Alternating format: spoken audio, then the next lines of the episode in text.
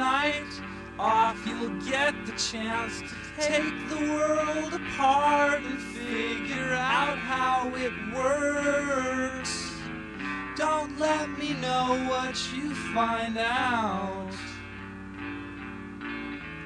I need a car, you need a guide, who needs a map. If I don't die. Hello，大家好，您现在收听的是太二电台，小编聊汽车，我是怀东 大家好，我是杨广。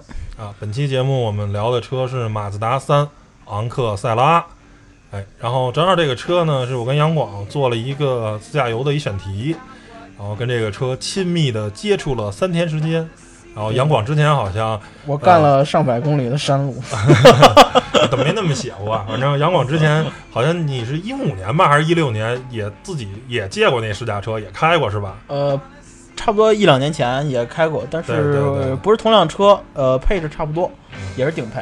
嗯，然后反正就是对这车还是算是呃比较呃深入的有过了解，对然后有过感受，所以呢，呃，今天就借着这个机会聊聊这个马自达三昂克赛拉。然后，首先我直接就抛结论吧，嗯我觉得啊，这款车对于呃两口子不带孩子小年轻儿啊可以考虑。如果对空间有要求，如果想让他长时间坐四个人或者五个人的这种用车诉求，我觉得这车就算了，别买，真的。你觉得呢？我觉得这个车，呃，一个人开，我觉得我可以买。我觉得俩人开，俩人坐俩人没坐俩人也还行吧。但是这车吧，它不是一个坐着的车，就是就就我就我这一这些天来开着，它就是一个开着的车。嗯，反正后排比较糟糕吧。之前也做过一期节目，就是聊过那个 CS 四，因为其实 CX 就是用昂克赛拉的平台，呃，这个改出来的嘛。嗯然后因为当时聊 CS 四，我就说这是马自达的一个小厂的思维出来的杰作嘛。它有非常漂亮的外观和不错的驾驶这方面，但是确实空间特别的差，然后后排坐的非常非常的难受。然后呢，因为是基于昂克赛拉嘛，昂克赛拉还更小，然后昂克赛拉的后排空间也是同样的糟糕，然后对又小又不舒服。CS 四当时是卖的不错的，对对对，因为它好看嘛，它确确实骚气嘛，确实比较好看，而且让你感觉它的空间都是特别大，但是拉倒吧 拉倒，就是让你感觉啊，因为它是变成一个 SUV 吧，嗯就是很多人就是感觉上 SUV 肯定大呀，嗯然后买完了就我就不知道了，反正我没买。非非常糟糕啊，嗯这个什么。然后行吧，咱们言归正传，还是从这个呃聊回昂克赛拉，对，聊回昂克赛拉。嗯然后呢，先说说这个外观吧。然后呢，我觉得啊，就新的这个所谓的这个混动设计，嗯、还是挺好看的。然后这个混动红，对吧？呃，对，然后其实我更喜欢它那个有点那个铁灰的那个颜色，哦，耗子皮灰是那个。对对但是那个我看了国外的那个昂克赛拉的那个颜色，跟嗯国内的这个好像不太一样。感觉其实呃看着是差不多的，但是总觉得质感有那么点点不是，那可能是天儿的问题，你可能是天儿，因为那边没什么雾霾。国内这个也还好，呃，就是感觉上更高级，就是这个颜色。你像红红色那个确实更骚气一些，然后更运动一些。但是我个人就是特别葛，我特喜欢那种铁灰的颜色。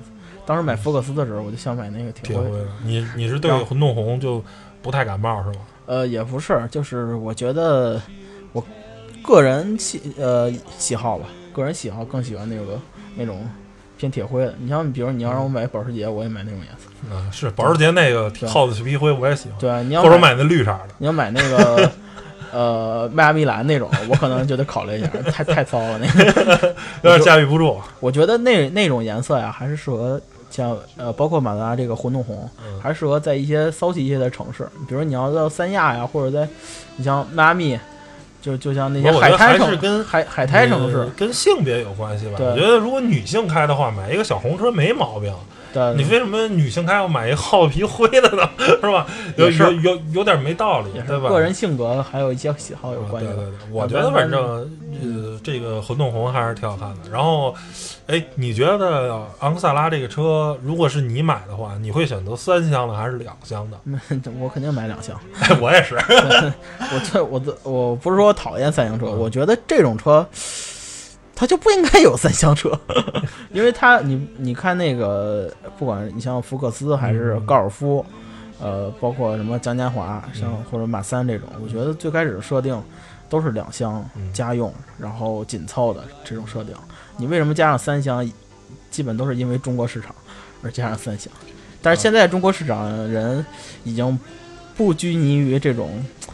就是一定要这个有头有屁股的，对，紧凑级三厢车了，大家就是把目光放成放在 B 级车了，就是已经雅阁、帕萨特这个级别了，而且就不会考虑这些车的是不是两厢、三厢的问题。你看现在我个人觉得啊，因嗯为就是因为实话实说啊，既然你选择了昂克赛拉，你就可能是想追求驾驶跟好看。那实话实说，三厢的昂克赛拉没有两厢的好看，两厢的很漂亮，对吧？对。那那既然你追求了这个，那你就相对来说纯粹一点。如果你要想追求这个四平八稳，那你可以出门看看朗逸啊、速腾啊，对吧？阿特兹也可以啊，是吧？啊，对，再你就是喜欢这种加加加长的加点对钱，对。加不了多少，你买一阿特兹了，对吧？然后就是，反而我个人觉得是有点不伦不类啊。嗯你本身这个车的，因为因为两厢的从实用性也好，包括从这个美观度来说，我觉得两厢的这个对昂啊，克赛拉都比三厢好包括停。车来说也会好停一些。嗯，而且嗯就后面拿东西很方便嘛，这对个东西三厢的话，这进深啊什么的，确实差一点。包括你包括后排座椅放倒以后拉货的话，那肯定也是两厢的要优于三厢的嘛。对对对。然后外观咱，嗯、我觉得其实它整体还是外观，你其实看着还是确实是偏紧凑的一个车，嗯就是感觉不是不是特别大，有点小肌肉男那种感觉，对，有点紧。绷的一种感觉。嗯、其实我我个人是很喜欢这种设计紧绷的设计。对对我我觉得车要不就是像那个咱之前也开过那个途锐那样，大又大又豪华，要不就是呃小紧绷一些，是吧？就是就你你要你要什么，对，你要什么你就做成什么样子，就是不要做成又不大又不小，很中庸那种，就是很不舒服。我我还是比较喜欢偏激一些的东西。嗯，然后内饰我觉得，呃，从设从设计上来说吧，呃，嗯，有一些小心思的东西不错，比如它有一个这个抬头显示屏是吧？有一是个小板儿，虽然是，当然跟那种高级的直接投在屏幕上的那个没法比，虽然有点偏村儿，但是但是还是还是比较实用的，对，然后清晰度也很高。反正因为我们开的那个是稍微老一点的，好像不是最新的一九款的，所以呢，它那个车的那个时速表没有，它只有中间一个大的转速表，然后哦，它时速表是以的那个数字的显示，所以其实你不是很好看到，对吧？对然后呃，反而是这个这什么容易看到，反而是这个。它的抬头显示上是吧？而且也确实啊，它不是说偏驾驶者嘛，偏法拉利嘛，对，然后你做成那样，其实我觉得也没毛病。然后这个配上抬头显示，其实我觉得挺好，还可以你专专注于驾驶，然后剩下的话，我觉得整车的，就是包括也没什么大屏幕，然后呢配置，实话实说，呃相对来说也比较乏善可陈。然后我记着车那个车有的那 ACC 也不是全速域的吧，是吧？我记得好像低速的时候它就不工作了，它就三十以下吧，还是多少以下，它就那个就电脑就不管你了，然后就需要驾驶员的那个什么。属于它装的这个自适应巡航也不是特别高级的版本，然后也没有大屏幕，都是传统的。这个仪表，然后副驾驶呢也没有电动调节，还是纯手动的，所以我觉得这个车的内饰，呃，跟外观的这个。呃，就是所形成这个差距还挺大的，因为外观是一个很运动的车，然后内饰呢相对来说呃比较简陋，呃，比比比较 low，然后配置上也是就挺一般的，很多功能也都没有，所以我觉得这就是你要追求配置的话，呃，可以去看看这个国产车了。然后这个合资的这个车的这个，反正最起码马拉昂克萨拉这车就跟配置基本上没什么关系。嗯，行了，聊最重要的驾驶吧，对吧？因为买这车的人都是追求驾驶乐趣，这是最关键的，对，这个其实是是是重要的。反重中之重。哎，内饰就那么回事儿，这基本上反正挺挺挺一般的，嗯，就是跟科技什么的都没什么关系。然后我们开的这个是二点零自然吸气配六 AT 的这个变速箱，是吧？这个是马达他们家的一个很有这个特点的这个动力组合，很多车都是由二点零跟嗯六 AT 匹配的。然后呢，杨广，你作为这个开了很长的山路，因为先可以说说我们这个试驾路线啊，还是有有一些复杂的。然后呢，涵盖的路况比较多。首先，我们从啊、北五环拿到车，然后呢一直沿这个啊、五环路啊，然后走 G 幺零八，然后呢一直开到了这个啊、百花山国家这个自然风景区，然后呢。从大概海拔一千米一直开到了一千九百多米，然后爬山爬了十多公里吧，幺九九一，啊，幺九九一，然后一直爬山爬了，反正开了那个整个山路大概十多公里，然后呢又第二天又走了红景路，然后走了六合路，在石路那边又各种转，然后呢，所以呢，基本上大多数路况都是山路，然山路后十八弯，呃就是然后也有很多的。也有很多的这个呃这个公路啊，跟跟国道啊，还有高速路上都有，等于说整体的路况还是比较综合的。呃，来吧，你来说说在普通道路的公路上的驾驶跟山路的驾驶，嗯，对这个昂克赛拉满意吗？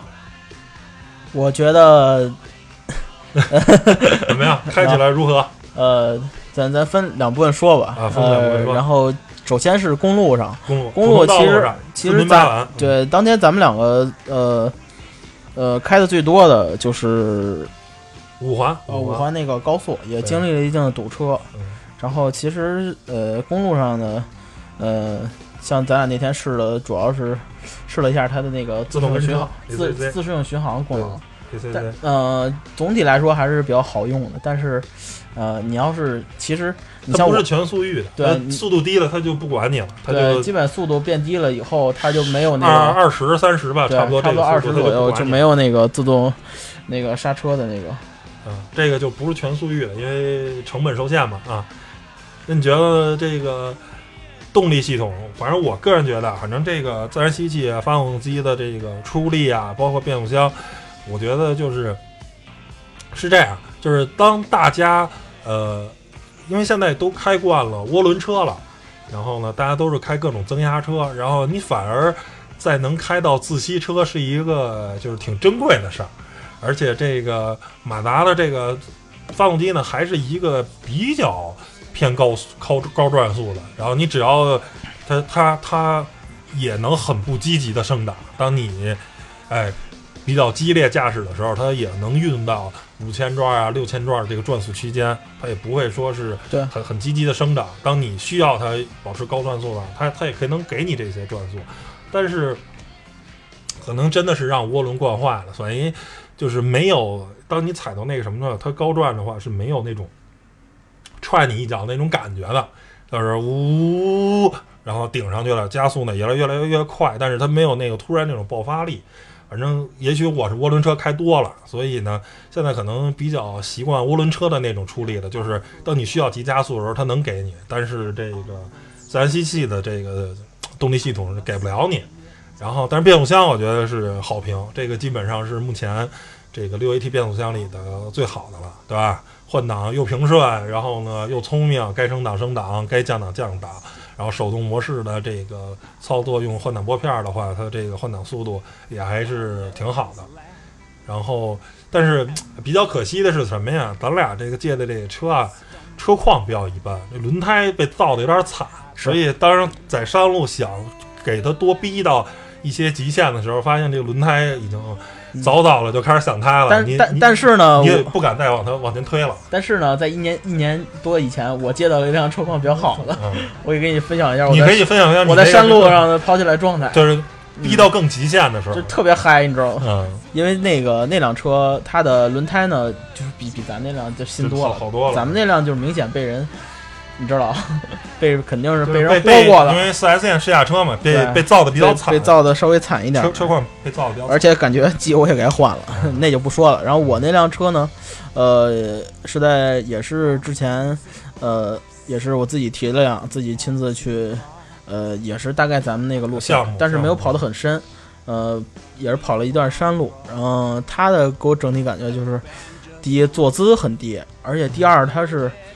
不不光是坐姿低，而且它的重心也是偏低一些的，嗯就是有有点像开斯巴鲁那感觉，你知道吗？嗯，水平对峙的那对有一点儿，但是，呃，不是说我水平对峙就能做低，像你像四缸的这些直列的，如果他想做低也是可以的，就是而且尽量的让让重心更低一点你。。然后我会发现它的极限，呃，很高，嗯，真的很高。然后你在山路，尤其是在弯道的时候，像一般我像我，你知道我也喜欢跑山嘛，嗯。然后在弯道，像这种前驱车，就是推头一般会一般会很推头，但是这辆车，呃，为什么我没开出推头？因为它极限有点高，就是说再深了你也不太敢嗯去试了，再去。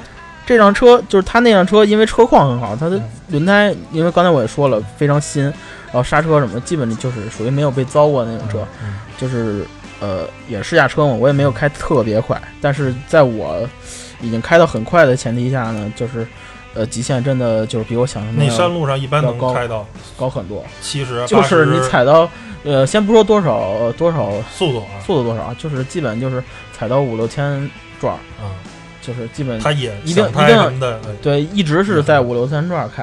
嗯。因为它在山路上的设定，因为呃，像咱们跑那个山路幺零八那个嗯。国道，它的山路都是弯道是，呃，也比较多的那种，嗯。就是你要保持一定的力量，就是保持一定的速度和动力，你就是需要降档。嗯。而那辆车在山路里非常愿意降档，嗯。一点都不愿意升档。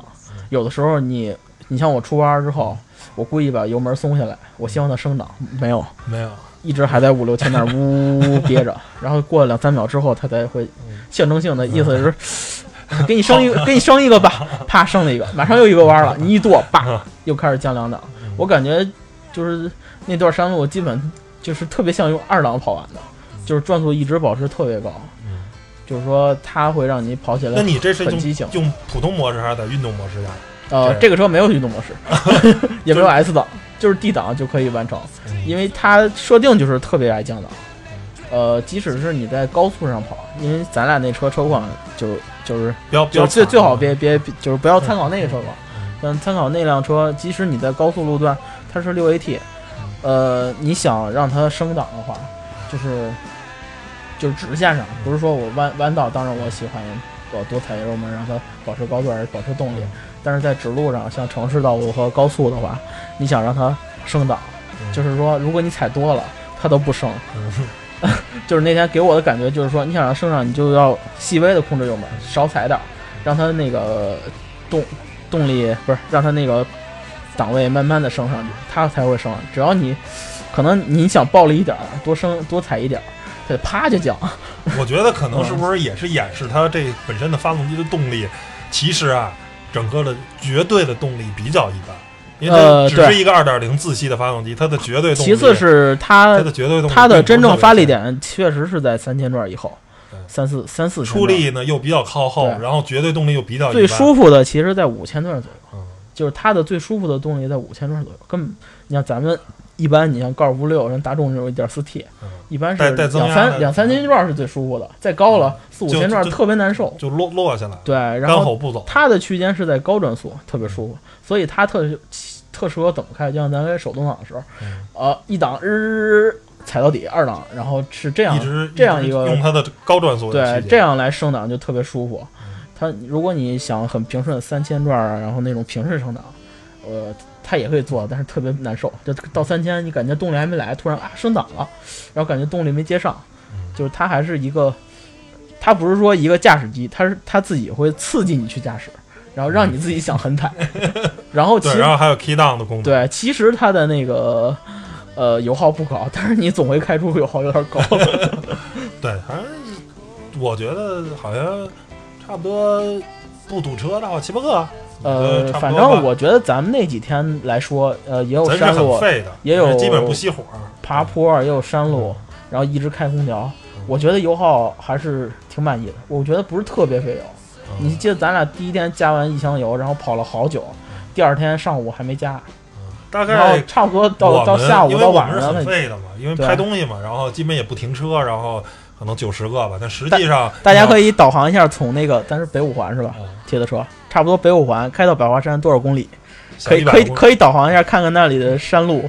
你你想想象一下，我们开过去需要费多少油 而且还是上山爬山。啊？基本都是在爬山，而且还有不时停下来拍拍东西啊什么的。就是反正因为咱拍东西那个油耗是没有没有参考价值的，对我们因为一直开着空调嘛，然后一一停停十分钟，停二十分钟，然后而且我们，还拉了很多东西，摄影设备，包括我们两个人得四百来斤，反正是挺稍微有点负荷的一个状态。然后我我觉得还行吧。我觉得油耗还可以。油耗，因为城里堵车没开过，城里堵车你开过这车吗？呃，城里堵车倒是油耗会高吗？还行，就是不会太高，也不会太。我开过倒是，倒是没有不是很也反正不夸张呗。不不不夸张，嗯就是它最油耗最显的最显现的就是，呃，就是不是说咱俩提的那辆车，是我之前排提那辆车，我在山里猛飙的时候，嗯，确实有点高，大概十几个啊。如果你一直保持不了千转，那就是不是十几个的事儿了。我感觉就是我也没看那个，没有记得它的那个，反正那个具体的油耗，反正呃而，十五个打不住，你就感觉那个油箱走得非常快。啊，那也嗯其实也没什么意义，因为是正常谁也没没人那么开嘛。对，就是可能有一段儿我会开的比较猛，但是你要是一直那么开，发动机肯定有点受不了。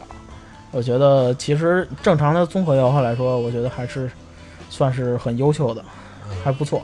嗯然后我觉得可以对比一下吧，因为你自己本身有一个就是比较另一款比较这个级别比较运动的车型，就是这个福克斯。嗯那在就是你买完了福克斯，呃，相比这个昂克赛拉，你后悔吗？你有你有想换昂克赛拉的冲动吗？呃，我这个得两说，你要是、因为我的福克斯，就是如果或者因为当然现在首先福克斯升级换代了，新的福克斯我没开过，你开过吗？就现在最新的马丁怼的这个，你你也没开过嗯，那就说那就说吧，那就是说这个老的这个福克斯跟这个昂克赛拉这个比的话，那如果再给你一个选择的话，大概这十五万块钱价位，你会选择哪个？呃，如果有十五万，那我就买昂克赛拉。为什么当时买福克斯？因为没有钱，没有钱，没有钱。因为因为福克斯相对便宜一点，是吧？，对，当时昂克赛拉真的有点贵，嗯，呃，也而且一点优惠没有，因为它刚出嘛，新车嗯，这就是恨不得加价挤那种感觉，就是太贵了那你。觉得这个昂克赛拉比你的福克斯哪一点儿就是更更感动你的是什么呀？你为你为什么现在如果同样再有一样的钱，你会选择买昂克赛拉的道理是什么？主要是动力和油耗，对，什么颜值什么的我都是不错，反而看的所不是那么重无所谓。这这些都有来说。福克斯你不说好看吧，但是也还凑合。嗯就是主要第一是动力，我的是一点六自吸嘛，嗯虽然是配的手动挡，但是跟二点零的还是有差距的。嗯而且人马自达在造那个汽油车的汽油自吸的这个造诣也是很高的，不管是在现在少数还一直在坚持自吸不造它的技术涡轮车的厂商之一在这个价位，它的技术还是比较高的。呃，它的第二，它的六 AT 也是调匹配的是很完美的。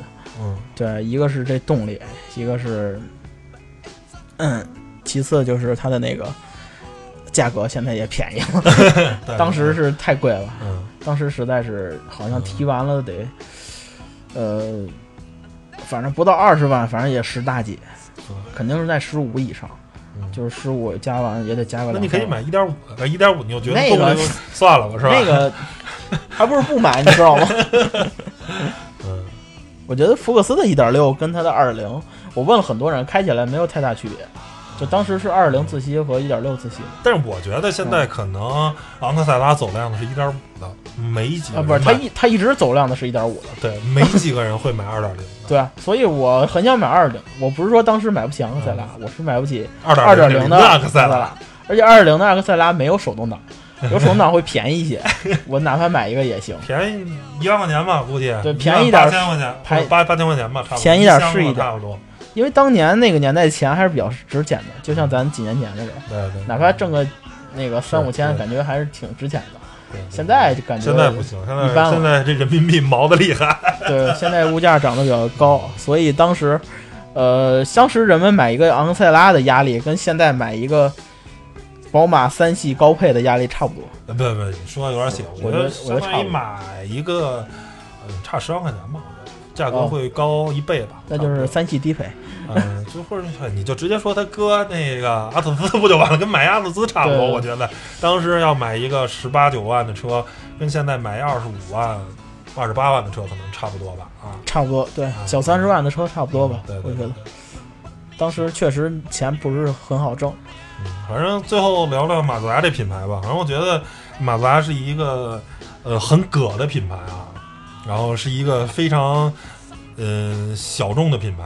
然后有一句话叫做呃有钱我就浪一波，没钱我就造好车。这是我忘了谁对马自达的这个评价。然后呢，有钱的时候就造转子发动机什么的，还参加乐王什么的，就挺葛的。然后这个造的没钱了呢，我就赶紧就继续踏踏实实造点好车，然后让消费者买单。但是其实我个人觉得是，就是马自达的这个在中国目前的这个生存空间，实话实说，我个人觉得不是一个很乐观，因为这个这个纯粹追求驾驶乐趣本身来说是一个不是很容易的事儿，真的就是说，呃大多数可能国人对于驾驶乐趣的理解就是，嗯，一脚快，对吧？奥迪的那种感觉，对吧？是？是，有四驱，一脚快，二点零 T 高功率，我崩你，对吧？都是这种感觉。三百开都不翻，呃三三三百家俱乐部 都是这种感觉，就跟咱俩那天碰那几辆车似的，我我天，给我吓坏了。然后你纯粹的说跑山啊，因为因为因为马达是这样，它所构建的驾驶乐趣是，它是开起来很有感觉，而且甚至说刚才没有聊转向的话，它是一个电子助力，但是你开上来甚至有液压的助力的感觉，就第一下有点沉，但是呃你开惯了话，呃感觉这个转向非常舒服，非常感觉很好，跟奥迪的那种纯电子取向的完全就是纯电子假。假的像玩具方向盘的那种感觉是完全是不一样的，它是很有人车沟通的，但是能享受这种驾驶乐趣，尤其是对于城市代步的车，我觉得是很虚的。而反而如果人家真的追求驾驶乐趣，可能会会会，人们随着有钱的话，可能会转而投向一些更真正具有驾驶乐趣的车，对吧？比如比比如像三系，对吧？然后比如像啊、BLZ 这些车，对吧？就是说他们首先的绝对的动力要更好一点，而且同同样的这个驾驶呃也不差，对吧？嗯，人家毕竟是一个后驱车嘛，就前驱车跟后驱车的这个还还还是有本质上的区别的。反而就是留给马自达的这个呃，因为它的它的强项呢是在家用轿车里算比较强的，但是呢，你跟那种纯运动取向的又没法比。嗯对吧？对但是它的弱项呢，比如家用车该有的这些东西，它做的又那么差，是吧？空间啊、配置啊，又又又又又又差到令人发指，对吧？对吧？这个，所以我个人觉得啊，就是给马自达的这个生存空间，未来还是挺小的。我觉得马自达，呃，销量也证明啊，需要努力马马自达销量也是节节败退。需要努力吧。对，说实话，挺挺不容易的。嗯，长马的这个昂克赛拉的做工和一马什么的都一样，都不行。都很一般嗯，真的很一般。其实你跟国外，大家可以去看看国外那个拍的视频，像昂克赛拉的这些视频展现的东西，跟咱们自己国内拍的这个国产车子，那你从视频就能看出来做工会会有有很大的差异的。我觉得可能是布光的问题，啊，因为嗯，原来反正在车展上看他们那马自达展台那车漆都挺不错的，可能是布光的问题，或者说是单门挑最好喷涂的车漆。反正我个人感觉，车展时候看那那个混动红啊，那个车漆就特别特别的亮，啊特别车车展它。打那灯都不一样，对，然后反正看这真车的话，也可能是跟磨损什么的也有关系。反正你车漆就没那么亮，就是是没有那么扎眼。因为车展上的大家去看那个混动红，真的是非常非常漂亮，是一眼吸引你的那种好看。但是实车啊，反正我们俩拿这个车，包括你去四 S 店那些车，我都也可能是不光的问题啊，反正我没觉得就是像车展上的给我那种那么惊艳的感觉。没有那么心动啊，对对对，那个混动红真的非常非常漂亮。行吧，然后关于这个马自达三昂克赛拉的这一期，然后节目就聊到这儿。然后最后呢，给我们这个做个广告啊。然后我们不光有音频的这个节目，我们还有图文跟视频的节目啊。大家如果有兴趣的话，可以关注一下啊我们的小面聊汽车，大家搜一下，然后在微博啊、微信啊，然后包括什么老司机、汽车之家这些平台，你搜“小编聊汽车”都有我们的这个账号，大家可以关注一下，里面有好多其他的这个啊图文呀、视频的这些东西，对包括。我今天聊的那个昂克赛拉，我对对，我们也也也也有图文游深度的深图文大片儿游记。对，然后行吧，那本期节目就到这儿，谢谢大家收听，拜拜拜拜。拜拜。